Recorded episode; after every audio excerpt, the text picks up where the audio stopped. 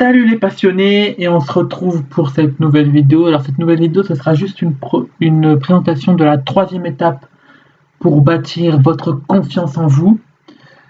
Alors euh, tout d'abord ce qu'il faudra que vous fassiez c'est euh, de prendre une euh, feuille de papier et un stylo ou un crayon et ensuite choisissez un modèle peu importe si c'est quelqu'un proche de vous ou quelqu'un de connu mondialement.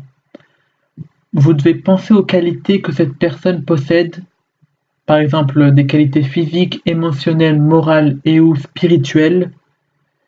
Et sur une feuille, vous devez les noter et vous devez commencer à travailler à acquérir celles-ci.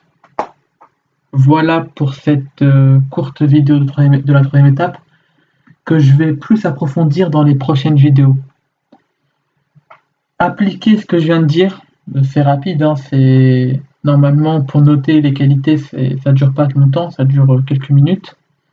Et commencer à travailler sur les qualités de vos modèles.